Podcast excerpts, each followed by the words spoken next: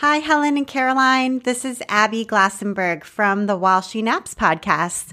Listeners of Love to Sew who would like to have a business in the sewing industry or are just interested in hearing the stories of people who do can tune into my show on the first and third Monday of each month.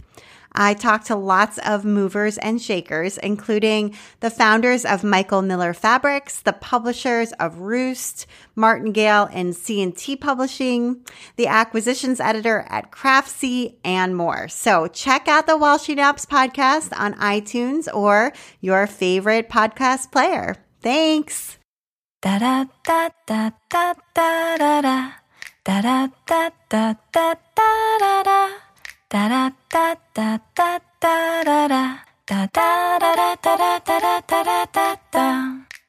Hello and welcome. I'm Caroline. And I'm Helen. And we love to sew.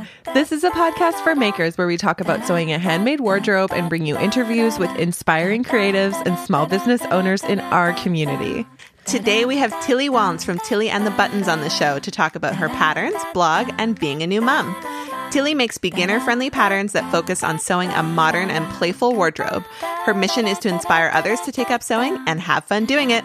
I can't believe we got to talk to Tilly. I know, the Tilly. The Tilly Walnes. Walnes. Walnes. She said the L was an R, but it's like a British R. Walnes. Tilly Walnes. Tilly Walnes. Walnes.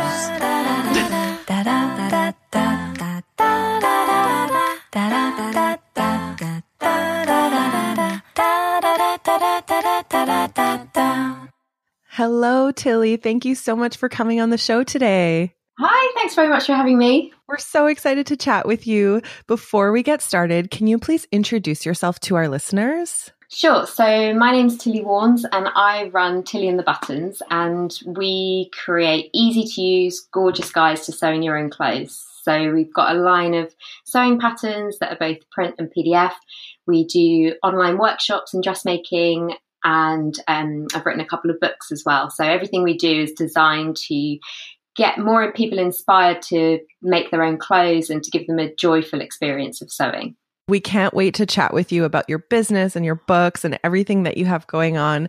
But before we get there, we would love to hear about your sewing journey. Can you tell our listeners how and when you learned to sew? Yeah, sure. So I learned to sew in, I think it was late 2009, and I, I basically just felt like I wanted to do something creative as a hobby. I'd always been very arty as a child, but then I think like a lot of people, I sort of was pushed more into um, more sort of in inverted commas serious subjects. I was a bit of a swot at school, so I was encouraged to do the academic subjects um, and um, away from the arty side of things that I really love. By the time I was sort of well into my career, I just realized that I sort of lost a part of me that I really loved. So I wanted to do something creative. So I signed up for a sewing class on a whim and just fell completely head over heels in love with it and thought, this is my thing. I just want to do this the whole time now.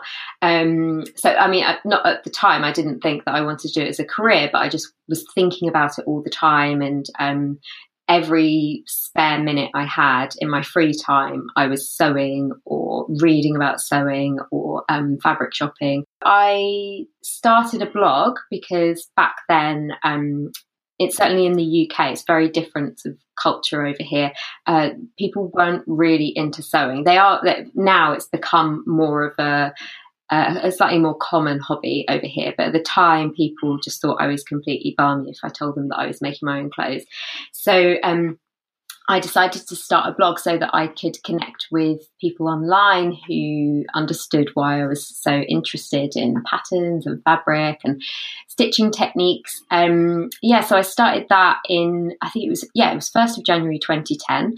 I remember because it was New Year's Day and I was really hungover and um, it was it was kind of a dare from my ex boyfriend to start a sewing blog, and um, yeah, so that's that's how I started, and it was really the blog that encouraged me to keep going because I was documenting everything that I was making, so it was a really good way of keeping motivated as well as connecting to other people who are passionate about making clothes. Um, yeah, So that's how I started. I remember when I started getting into sewing more for myself and discovering the sewing community, your blog was one of the first blogs that I read. I would love to know what the sewing community was like back then because this was this would have been like 2010 2011 it was very different. It was so it was 2010, and um, there weren't that many sewing blogs. Um, so we all knew each other. We all would read every single word that anyone else wrote, and we would leave extremely long comments on each other's blogs there weren't very many sewing patterns. There were, I mean, there, there were all the, the sort of big four or the big one, I guess we should say now, because they're um, all one company. Um, and I think Colette Patterns had just started, so we are all very excited about that. Um, and we're all basically making exactly the same patterns. So one person would make B2401 and then everyone would make it. It, yeah, it was, it was really nice time obviously very different now because there's instagram and there's vlogs and i'm, excited to see the, the, direction that the online sewing community is going. Um, but yeah it feels extremely different to, to, those days. I remember back then, I think it was more around like 2011, 2012 that I started getting into it, but it still at that time felt so intimate. Like everybody kind of knew each other, like you said. So that was, it's changed a lot since then. But I also remember watching you on the Great British Sewing Bee, and I wanted to talk about that. We both saw you on that. Yeah. Uh, it was the first season of that show, right? It was, yeah. It was the first season. So I hadn't really thought it through or didn't didn't really know what it was going to be like. Can you tell us a little bit more about like your experience being on the Great British Sewing Bee? Oh, well, what do you want to know? So, like, how did you get on the show, and what was the experience like being on the show? Like, how long did you film for? Was it stressful? Oh. That kind of thing. So, how I got on the show was my sewing teacher actually emailed me the application form and said, "I think you should apply for this." And um, I didn't really think that much of it because it hadn't been on TV before, so it, it, didn't sort of mean that much. But I just thought, oh, that sounds like a really fun thing to be involved with, and I was really keen on inspiring more people to get into sewing. So I thought if if sewing is actually going to be on national TV, then it would be amazing to be a part of that. So I applied, and I think there were about five or six different audition rounds. It went on for about six months, I think, all the different auditions that you had to do. Basically, looking at your sewing and did you actually know what the techniques were, and you had to show some of the garments that you made, and can you accept criticism on them? Um, and then there were some, some filmed challenges. So, could you talk to the producers as if they weren't really there and you know things like that like could you follow the format that they wanted you to follow and then it was only really last minute i think it was just a few days before they started filming that i got a phone call to say that i was definitely going to be on it so yes yeah, so then the filming itself it was each show they film over two days but it felt like two years it was it was just it was it was so intense because it was a really long day, especially the first day because they'd never done it before. So I don't think they realised how long everything took. So it was we were probably there for about twenty hours, and um, yeah, you're just in this room with about ten cameras, possibly more, lots of sound guys, um, very very hot lights. Um, and yeah, lots of other people who are in the same boat as you. So you sort of form this instant bond with the other contestants um, because you're in this very strange situation altogether. But yeah, it was really it was really good fun. It was um, definitely one of those sort of experiences to tell the grandkids.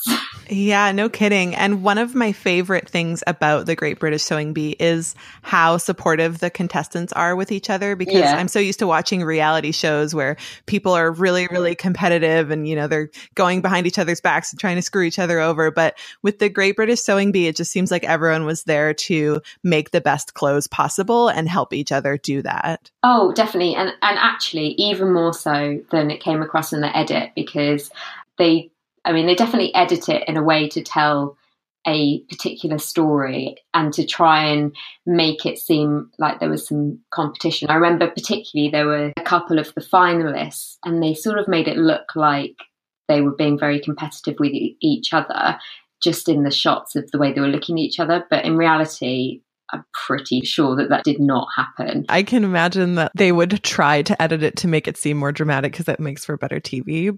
Extremely different to something like Project Runway, of course, where that is all about the drama. Whereas this, yeah, is very quaint and British. It's funny that you mentioned that they had to make sure that you could take criticism. At the time, you were just blogging. You hadn't turned your blog into a business yet, right? Did you find it difficult for somebody to critique your sewing work? Yeah, to be honest, it is quite difficult when you're given a very short space of time in which to decide what you're going to do, choose the fabric, find all the notions, cut it out, make it etc., and be interviewed about it. You have to do a running commentary to camera while you're doing it. So then it's always quite hard when the judges sort of then come out of the green room where they've been sitting down with a cup of tea to then sort of nitpick something. You kind of want to say, oh, you do do that in two hours. but at the time, of course, you, you're like, oh, yes. Oh, of course, I'll take that on board for next time. Thank you so much. Yeah. yeah, you have to be a good sport about it, right? So, do you feel like being on the show and having those experience did make you a better sewer? How do you feel like it sort of changed the way that you approach sewing? Definitely made me a faster sewer. So, since then, I could insert a sleeve in five minutes, no pins, you know, just because you have to. And actually, occasionally, it has really come in handy as a training ground for um, when we do photo shoots for our sewing pattern instructions. So, our instructions are all done with, they're illustrated with photos of each step, and we photograph those all in one day. So, if it's a very complicated pattern, I have to make the garment and get it photographed and um, I'll also do some edits to the instructions all in that one day. So sometimes it is a little bit of a race to get it all done. So um, yeah, it's good training ground in sewing quickly. So you wrapped up the Great British Sewing Bee, and it sounds like that was a great experience. And what happened next for your blog? And when did the business side of it come along? So the business side of it was it was kind of a gradual evolution. Really, there wasn't any one point where I thought I want this to become a business but early on, after I started the blog, I began to take it a lot more seriously and wanted to turn it into some sort of resource that was going to inspire more people to get into sewing. So, my professional background is in designing training programs. So, I was sort of coming at it from that point of view and thinking, that at the time, certainly, there weren't very many resources that were aimed at people who were just starting out. A lot of the resources basically assumed that you already knew how to sew, which in the UK, very few people of my generation certainly did know how to sew. It's not something we we tend to get taught in school or by our parents. So um, I'd sort of had this idea in my head of wanting to do something that was going to help people to to get into sewing, and I was trying to do that through my blog by sharing um, tutorials in a very structured way of how to get started sewing, and then the business side of it just sort of it kind of gradually evolves there were things that came along so before the sewing bee, there were some uh, book publishers who'd got in touch with me and said that, and they thought the blog would make a really good subject for a book. And um, there were two different publishers actually and had slightly different ideas, but basically, would I write a sewing book? So that was already sort of in the pipeline. And um, I had just done some pattern cutting training at London College of Fashion and had been making patterns for myself. And my readers had been saying, Oh, we'd love to make those as well. Could you share them with us? So I was starting to sort of turn those into PDF downloads for the blog. And then it was really um, when those patterns took off, and I realised that, that actually there was a market for them. That I thought, okay, so so I could do some sewing patterns, and then do a lot of um, extra online support through the blog as well to sort of provide more in-depth instructions than you can fit into a pattern.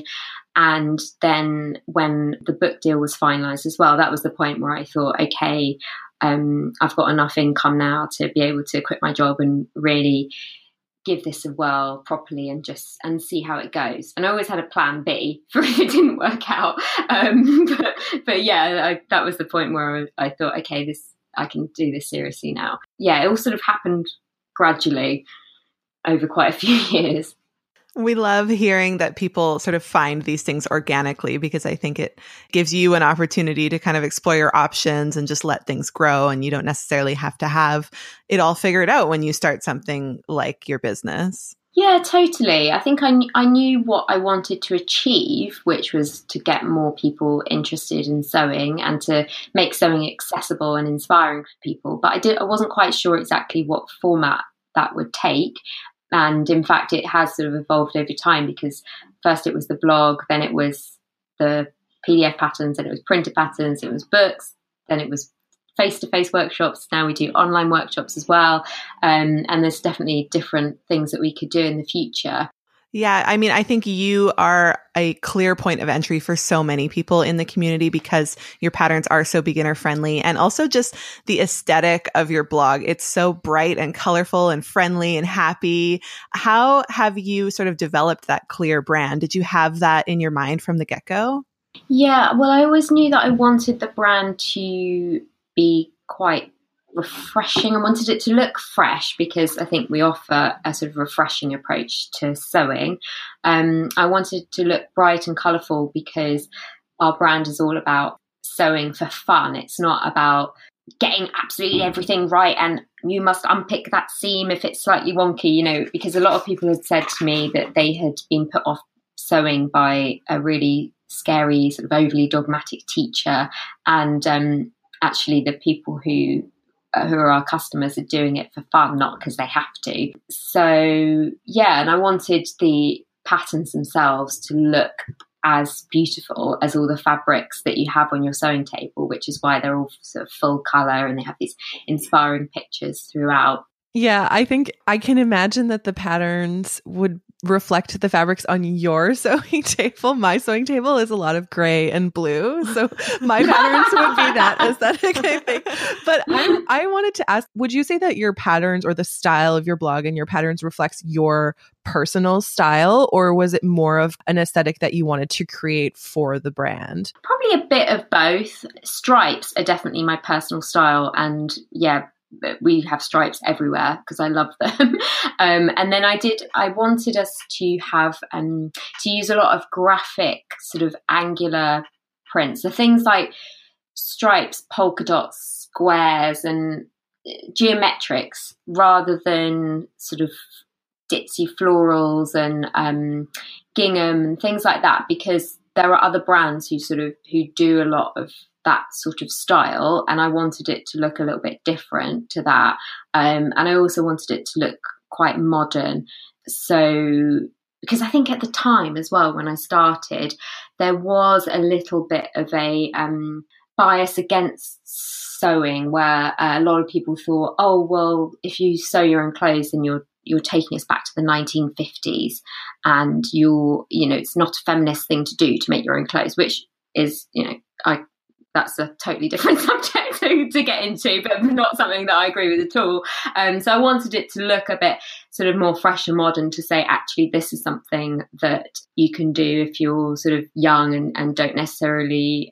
Uh, you know the more traditional sewing resources might not necessarily appeal to you so yeah just appeal to maybe different people yeah, Helen and I, before we got on the call with you, we were trying to figure out how to describe your style because your personal style, I think you have like a very clear aesthetic. We came up with mod vintage because you kind of have like a mod style, but also with like a vintagey flair. I definitely like mods, yeah, 60s mod dresses a lot more than fit and flare style. Um, and I, I really like 70s denim and basically anything that's sort of um, if I've been asked in the past, I've said maybe librarian chic, or maybe that's not completely accurate. Yeah, sort of slightly preppy, modern. It's quite kind of London style, I guess, as well. I was going to say, I do think it is a, a, good representation of sort of what's popular in the UK as far as sewing and fashion goes, for sure. And yeah, I always see lots of UK mm-hmm. sewists using your patterns yeah. and, and dressing in that style. And I just love it. It's great. Mm-hmm. Yeah. So, do you still sew a lot for yourself? And would you say that you primarily sew your own patterns? So, at the moment, I don't sew as much as I'd like to because I've got a seven month old baby. But when I do sew, so I did sew something last night actually, and it was a self drafted pattern. And then this weekend coming up, I'm so excited. I've booked a workshop uh, with uh, Heather from Closet Case Patterns. Oh, yay! Coming to the UK. And when I saw it, I just really felt like it was the right time for me to do something just for fun for me because I've been spending so much time looking after my little boy and sort of juggling that with the business. Everything's really hard. So I thought, great, I'm just going to tell my partner that I'm having the weekend off and I'm going to this sewing class. And because I'm going to be there and not at home, it means I will actually do some sewing and make some jeans. That's awesome. I mean, Heather is such a great instructor and it's so much fun making jeans. Yeah, I'm really, I'm really excited. I think it's going to be really good fun. And um, yeah, I love what she does. It's brilliant. I love her patterns. I, I, was just thinking the other day about making some more of the, you know, the Carolyn pajamas. I love that pattern. Um, I think I've made it three times and there's, yeah, I would love to do many more versions mm-hmm. of that. It must be a real challenge when you have such a young child to balance creative hobbies and looking after your family. Yeah, well, that and running a business as well. Yeah, that's kind of, and also I'm trying to sell my flat and buy a house at the moment, so everything's just sort of slightly crazy. But oh um, yeah, I sort of think about sewing more than I would like to do it at the moment. But I do try to sort of fit a little bit in. So once he's in bed, um, if I haven't completely collapse, if I'm not already asleep, I will try to sit down and at least do 20 minutes or something. You know, even if you can just sew a couple of seams or insert a zip or something, then you feel like you've done something for yourself and you're progressing the project. I wanted to ask you about running a business with a small child and being a new mom. And how do you keep a hand in your business while you're on maternity leave? And how did you kind of plan for that in advance while you were expecting? It's really hard. I don't. I don't have an answer for that really because it's so yeah, it's really difficult. It's something I've struggled with a lot. I think I was quite naive when I was pregnant and a lot of people said to me, Oh, it's fine, newborns sleep a lot. So you'll be able to run your business when he's asleep. Yeah, I don't know about other babies, but my baby does not sleep a lot. um, so yeah, it's a struggle. At the moment, I go in one day a week when his dad looks after him, and then I try and catch up at the weekends and in the evenings. But yeah, it's yeah, it's really hard. I remember just when I was about to have the baby, I went out for lunch with a couple of other people who run sewing pattern companies. So Charlotte from By Hand London and Lisa from Sew Over It. I remember they were sort of giving me a pep talk about motherhood and they said, Oh, but don't worry, it's once you've run your business, it's absolutely fine. Having a baby is so easy compared to that. So I just thought, oh, it's going to be a breeze. But yeah, it, the first few weeks were really, really tough and trying to sort of keep everything going with the business as well is, is extra hard. I think, especially because as a, a small business owner, you can't completely let go and you can't really properly go on maternity leave. You can sort of put things in place with the team to sort of get on with stuff as best you can, but ultimately the buck stops with you and you're the one that's going to be awake in the middle of the night worrying about you know keeping the lights on and things so yeah so it's really hard Oh, yeah. No, of course. And I can imagine that it would be stressful to step away, but still feel like you have to kind of have your finger on the pulse at all times. So I'm sure that you're doing a great job. I can tell that it, it sounds hard. I think it's more just sort of doing the absolute essentials. So things like doing the banking, you know, paying the bills and um, uh, sorting out staff and things like that that you really have to do that you can't just sort of neglect. And of course, I want to do the best job I can. So, but you have you have to just let go of things and um, and trust things aren't going to completely collapse. And luckily, I've got a really good team who all of them want to do a really good job and are really good at what they do. So, luckily, you can I can sort of step away a bit. Of course, you can't completely leave it can you tell us a little bit more about your team right now, who you have working with you, and what their different roles are for the company? Yeah, sure. So we have a sales and communications manager called Louise. So her role is twofold. She does the wholesale sales, so that's where, where she deals with our stockists. We've got about, I think it's about 200 shops around the world that sell our sewing patterns. So she deals with them. Um, and then she also does quite a lot of our marketing. So looking after our online shop and writing our newsletters. And then we have an office manager called Katie. So she is the person who answers any customer service emails that we get. So if you've emailed us, it's probably Katie who has replied to you. So she also sorts out back office things like tech, um, things like website issues, and she supports our accountant doing the finance. Um, and then when we do shows, she organises those and all the logistics. And then we have an assistant called Jenny, and she's the one who processes and packs all the orders from our online shop and also the orders to our stockists. And she looks after our studio, and then she also does sort of other bits and bobs like assisting with our photo shoots. And then um, we did have a pattern cutter who also sewed our samples and answered sewing queries that we got by email and she formatted all our patterns and everything. But she has recently moved abroad. She's been doing a little bit of freelance work with us, but um, yeah, we are going to have to get someone new to be based in the studio. So um, so that's a job that's sort of that's open at the moment. If anyone wants to apply. what you put out I know. I think we're gonna get a lot of emails. yeah. That sounds like an amazing job. It's a really good job, and um, and when she when she left, basically she didn't want to leave. She wanted to do it from abroad, and um, because she said it, it's so rare that because she came from the fashion industry, and it's so rare that there's a job where you get to be the pattern cutter, but also do the sewing and um, be involved in making sewing patterns and the home sewing community. And she she was brilliant at what she did and she absolutely loved it. And it is, a dream job for someone who is into pattern cutting, but also wants to see those patterns through a bit further along in the production. Yeah, it's true that in the indie pattern world, there are these jobs that are so unique to our industry.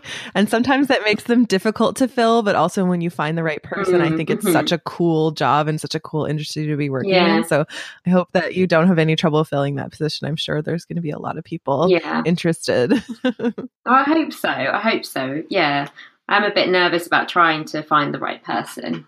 So you've been running this business for a while now, and now you have this new baby and your life is changing a lot. I'm curious to hear how you kind of stay excited and motivated about your work and if that's ever been a struggle for you or if you've ever fallen into the comparison trap with all of the other indie pattern designers out there.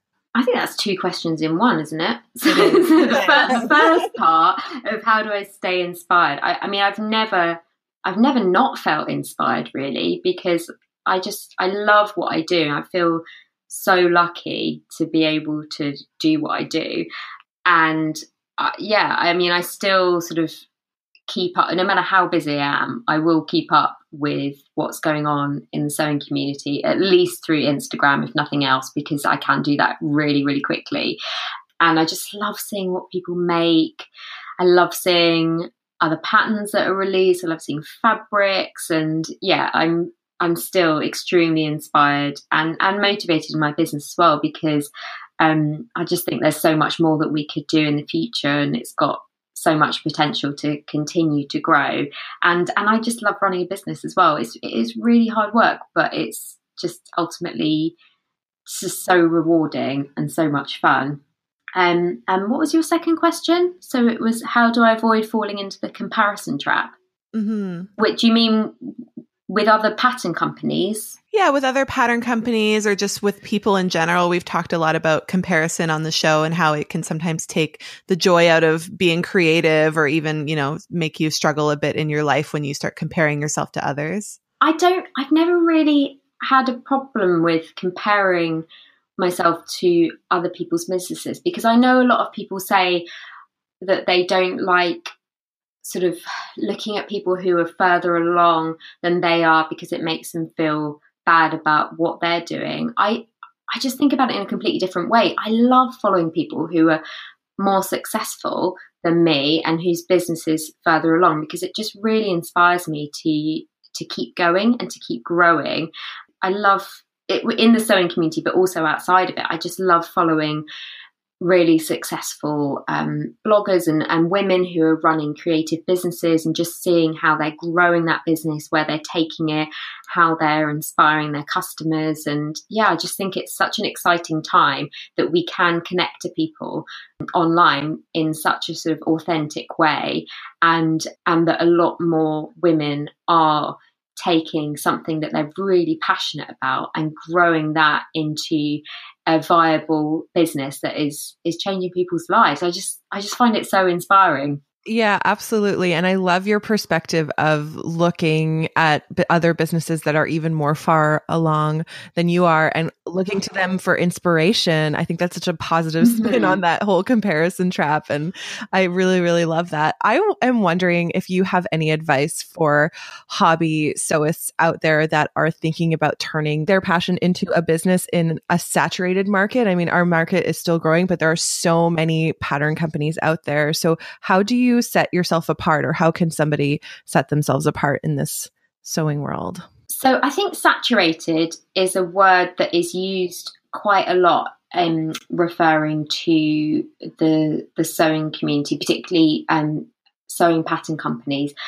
But I don't think it's saturated at all. I mean, if you look at the fashion industry and how many different brands there are in the fashion industry, all offering something quite similar, and then compare it to sewing, there I mean, I just think there's still so much space for us to grow, for this sector to evolve. It's still very, very niche what we do. So, yeah, first of all, I don't think it's, I don't really think it is saturated. So, if some someone wanted to start um, a sewing pattern company, then there's definitely scope to do that. I think it's important to define what your brand is. So, by that, I mean, what do other people think when they look at your company, what impression are you giving them of your company and what you're offering? So, what is your style? What is your niche? How do you do things a little bit differently? So, yeah, so defining your brand and what you want to achieve, and then also, yeah, not getting hung up on what other people are doing and just focusing on what you're doing and what you want to do and not thinking that you have to run your business the same way that other people are running their businesses. And yeah, I'd also say look outside of the sewing sector for inspiration.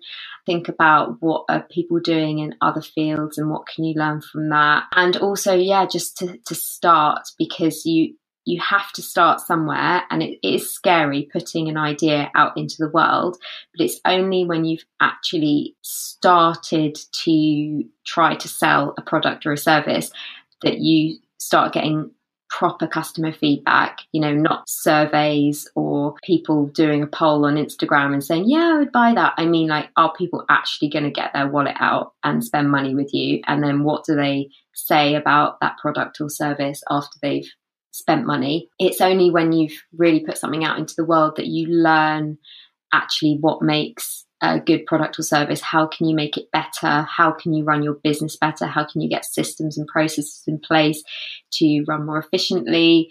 Yes, just to start, as scary as it sounds, just to do something. And it doesn't have to be perfect at first because you learn by putting something out there and yeah, just sort of improving it bit by bit. That's really great advice. Yes, thank you so much. And speaking of that community aspect, one of my favorite things about your blog and your patterns and your books is that you have people modeling your clothes who are members of the community. How did you connect with those people and why do you feel it's important to show your clothes on real women and real bodies? That started almost by accident, actually, because originally I was modeling the clothes myself just because when I started doing them, I was just working from home and I was doing pretty much everything myself. And so I just had the camera on tripod turned on me on, on timer. And then um, it got to the point where I thought, okay, I don't want to be modeling them anymore. I want to be the person behind the camera, uh, you know, not the photographer, but I want to be more of the sort of behind the scenes business person um, and I want to get a wider range of models so that people you know people look different there's a bit of diversity and so more people can relate to the models that we have And then I think it was two or three shoots down the line when we were at a show. So there are various sort of sewing shows over here in the UK.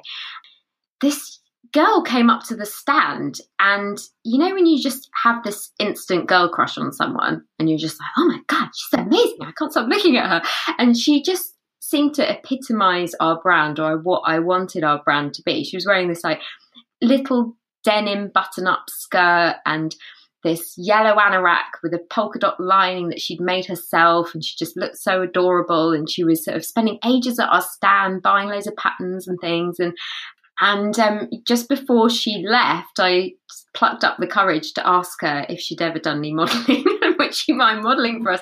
And then it turned out that actually she was a sewing vlogger, which I didn't know. Um, she's called Rosabella Riddington and she's got a sewing blog called Sewn and she's amazing.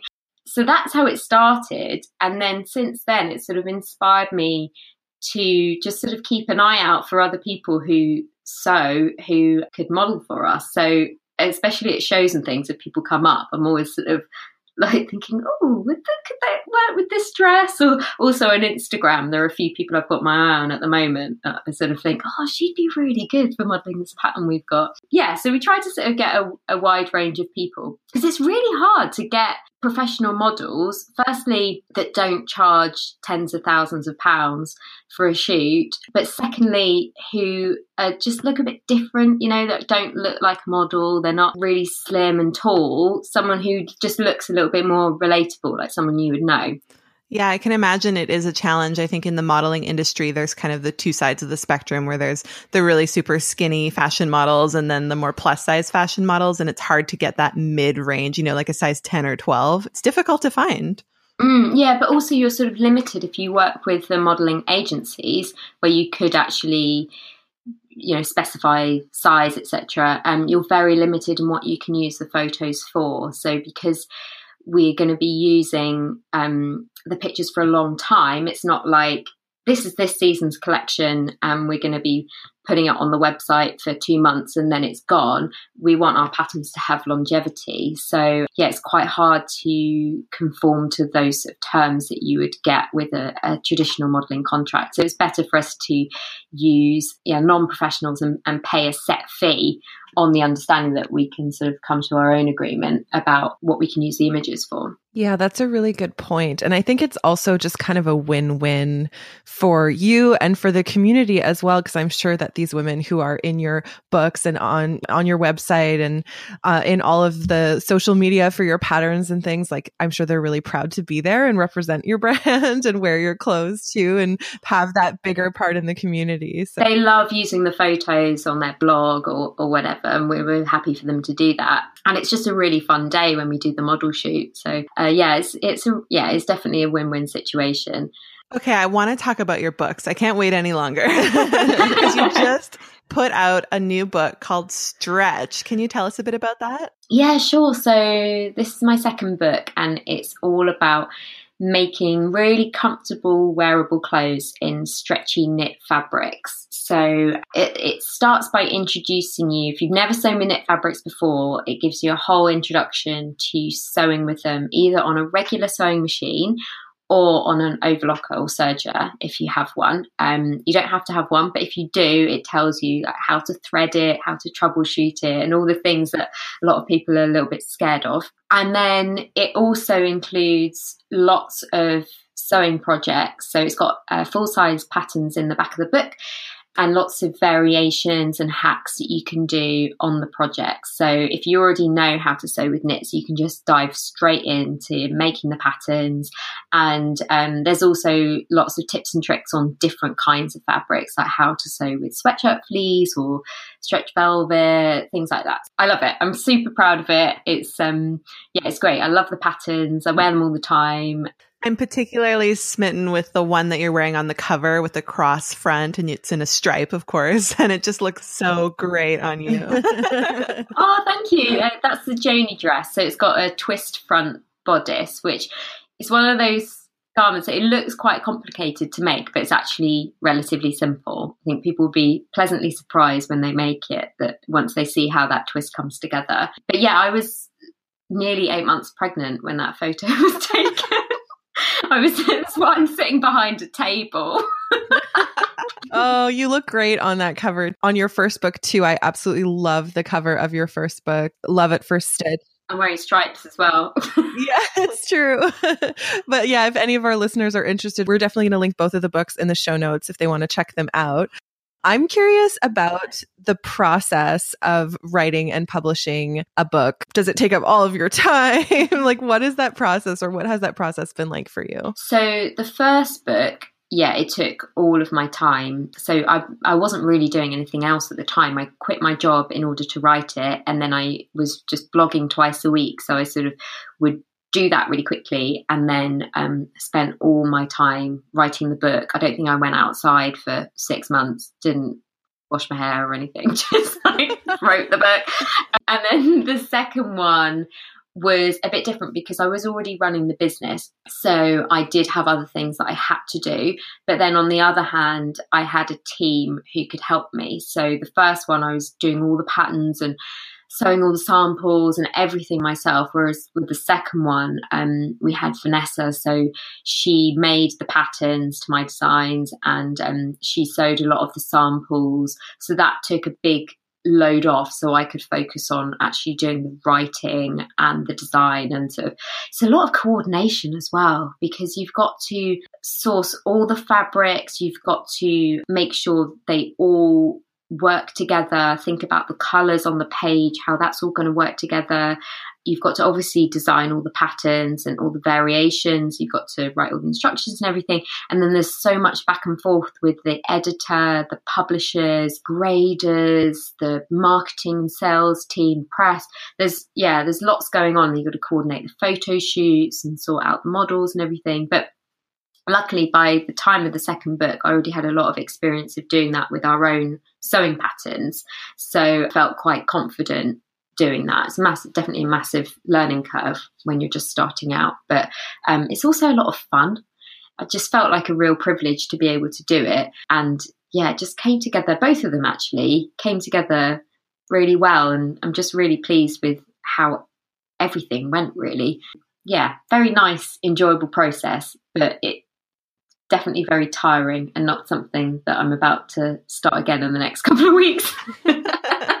Yeah, it sounds like a lot of work to me, but it's nice to hear that you found it really rewarding and worthwhile.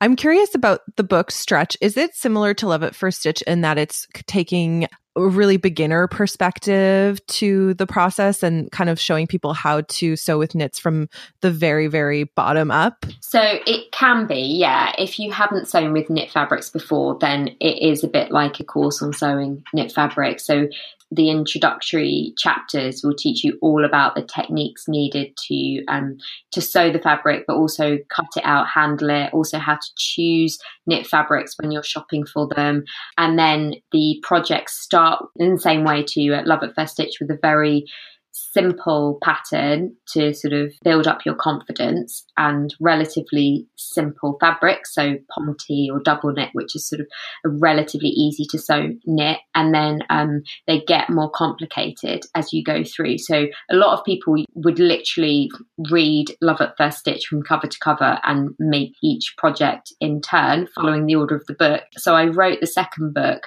so that you could definitely do that if you're completely new to knits However, if you already know how to sew with knits and you're really confident sewing them, then there's just lots of sort of extra tips and tricks that you might not know, but also you've got all the patterns. There's six patterns in the book and variations, so you can make a whole wardrobe full of really comfy clothes to wear every day. Yeah. And one of the things that I love about the new book and how you are promoting it is that you also have some knit fabrics that you're offering to your customers. So you had some in your shop. I'm not sure if they're still there. Are they still available? At the time of recording, there are some still available. um, we we sort of wanted to have a like a almost like a pop up shop, a sort of temporary, almost like an experiment, really, to see if this is something that we want to do in the future. We might do another one in the autumn, for example, where just for a short period of time we have some knit fabrics available. Because a lot of people say to me, Oh, I'd love to make this pattern, but um, I don't know which fabric to get, or I'm, I'm struggling to get something suitable, or can you recommend something? And it's quite hard to get hold of certain types of knit fabrics in interesting prints, for example, especially in the UK. So I thought, oh, if I order some, then people will know that um, these are ones that we recommend for the patterns in the book. Plus, it's just really fun. We're we're trying in the office. We're trying not to buy them all ourselves because we just we just absolutely love them. They're so nice. We've got like all these glittery sweater knits and these really soft fleeces, and oh, yeah, just want to make all the things with them. Oh my gosh, I feel you on that. Having a fabric shop is a struggle oh, on a daily basis not to take a cut of everything home. I know, I know. I told myself before we opened the shop, I told myself I was allowed one piece of fabric, uh, especially because I don't have much sewing time at the moment with the little one. So, um, yeah, I took one piece, which I instantly made into a Freya top. Um, but yeah, now I nearly took some home today. I'm probably going to take some this weekend because uh, there's just too much nice stuff. I know it's so hard to resist. Another thing I wanted to ask you about is social media for your business. I know you kind of make an appearance on stories once in a while, but I'm curious do you still take care of all of your own uh, social media? I'm mostly curious about Instagram because I think that's where so much of the action happens. Yeah, so at the moment, I I do all our Instagram. Um, we do a little bit of Twitter and Facebook, but um, Instagram is our main social media outlet. And yeah, that is me who does it. Yeah. And is that important to you to kind of keep control of that aspect of your business because you have such a clear brand and aesthetic? And I think you are the face of your business in a lot of ways. Was that a conscious choice to keep on that part of it? Yeah, it was. I mean, it, it's partly because it is really important for our business and it's just partly because I really love doing it. It also keeps me in touch with our customers and what else is going on. I think, especially when you step away from other areas of your business, like, for example, I don't do our customer service emails anymore because we have someone who does that. I don't deal with our stockists directly anymore. We have someone who does that it is important to keep an ear to the ground so that you can hear what people are saying and get feedback, see what people are excited about, see what questions people are asking that you can help with. Because um, it just helps me to come up with ideas for what we should be offering in the future that is going to be helpful for people. Plus, it's just really fun. I love it. Yeah, it sounds like you really enjoy that aspect of uh, the business. But I'm also curious if you ever kind of struggle with it, because I know I do with my business, putting myself out there and being the face on social media. If you do struggle with that, how do you handle it? Yeah, that's a really good question, actually. I don't know if I'd say it's a struggle, but it's a bit of a weird one because I started off as a blogger and um, it was a personal blog about sewing, and I was sharing things that I had made. So there were lots of photos of me and my thoughts. And then it became a business, and you sort of have to kind of make it a bit less about you and more about the customer. And then also, it just got to the point where I just felt like I don't I don't want to be sharing my personal life with people. I want some privacy. I want to build a brand. And I do share certain things about my life just because, um, you know, people are interested in people.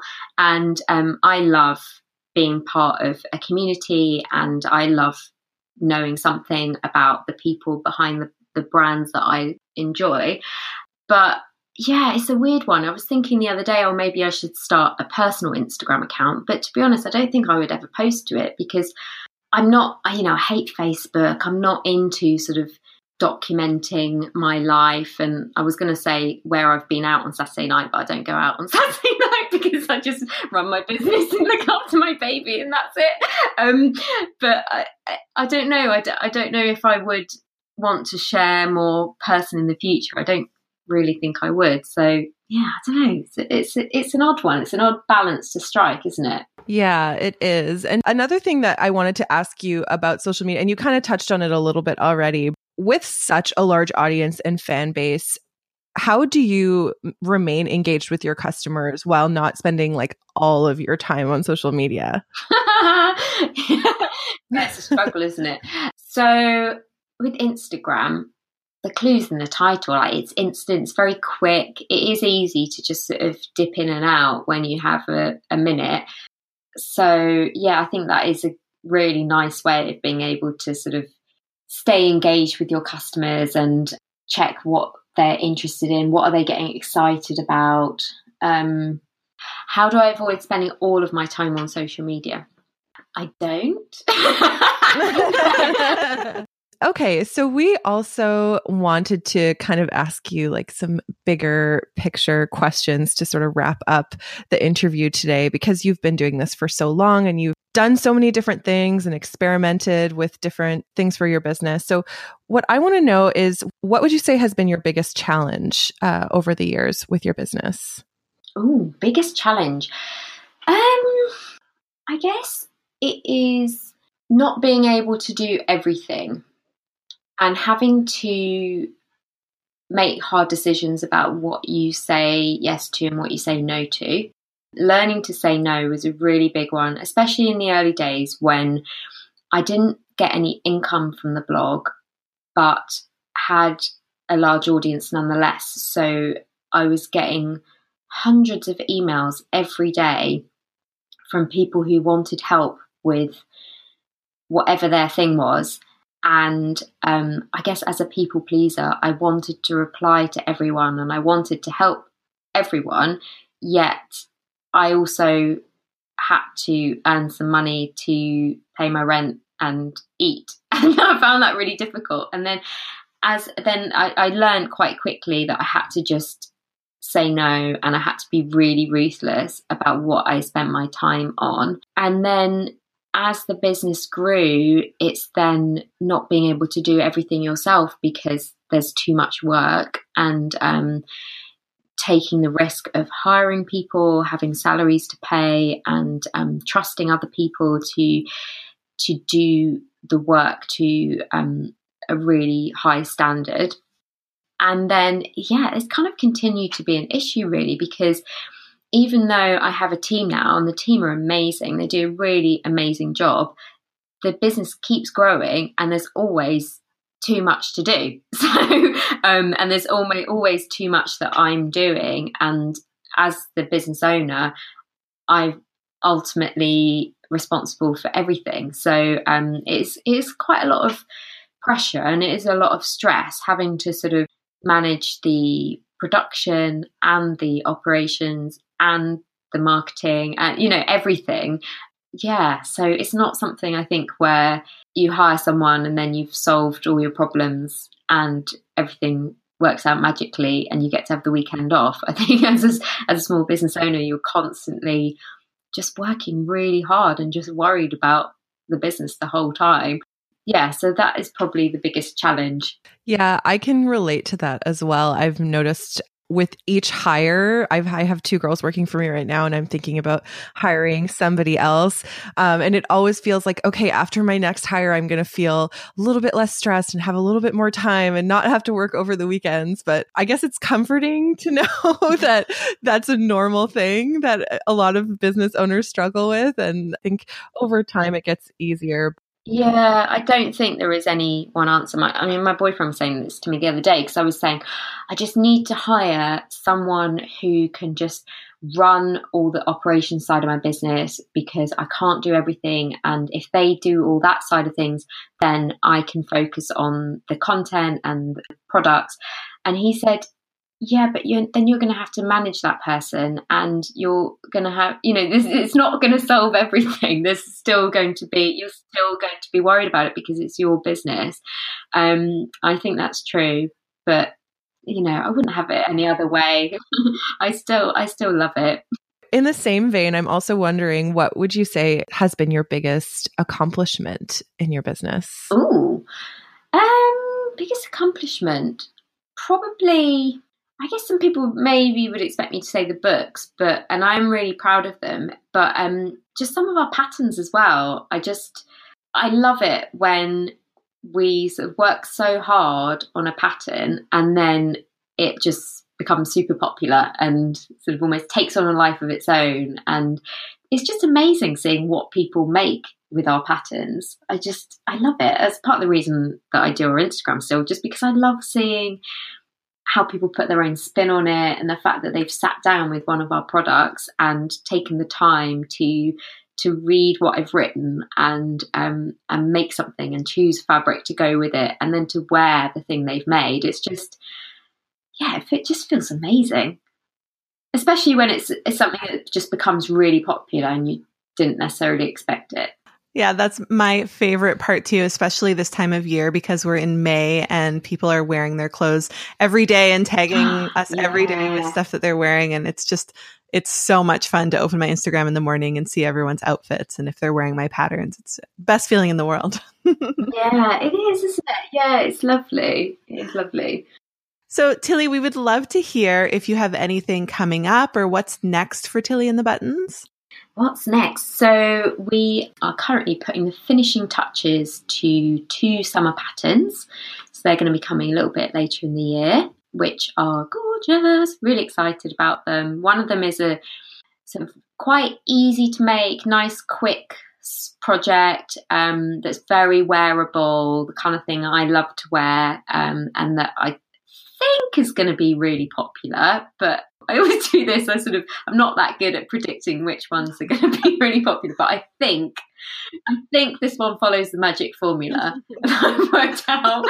Um, and then the other one is not to give too much away because you want a surprise, but it's it's sort of it's quite 70s inspired, sort of quite flirty, very summery.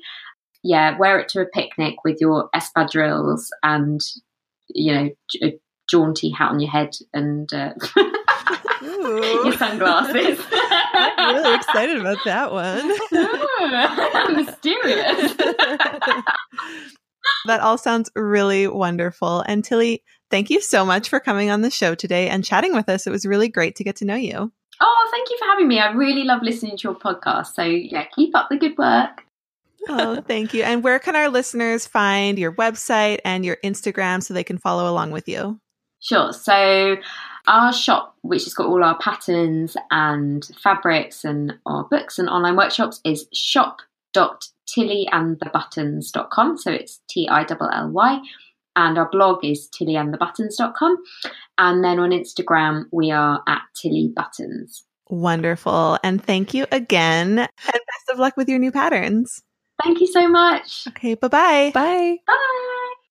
That's it for today's episode of Love to Sew. You can find me, Caroline, at blackbirdfabrics.com and Helen at helenscloset.ca. We're recording today in sunny Vancouver, Canada, and you can get links for everything we talked about in this episode at lovetosewpodcast.com. And if you're loving the show and want to help us out, you can support us on Patreon. If you contribute $5 or more a month, you'll get access to our bonus episode feed. Go to patreon.com slash love to sew for more info. And send us your questions about sewing at love to sew podcast.com slash question, or better yet, leave us a voicemail at 1 844 So What. That's 1 844 739 9428. And we might even answer your question on the show. Ooh. Thank you guys so much for listening, and we will talk to you next week. Bye-bye. Bye. Oh my God, Tilly. Tilly. We love you, Tilly. What do you think the buttons are in the Tilly and the buttons? The buttons? Like the actual buttons. It's the buttons. Like the real buttons? I don't understand the question.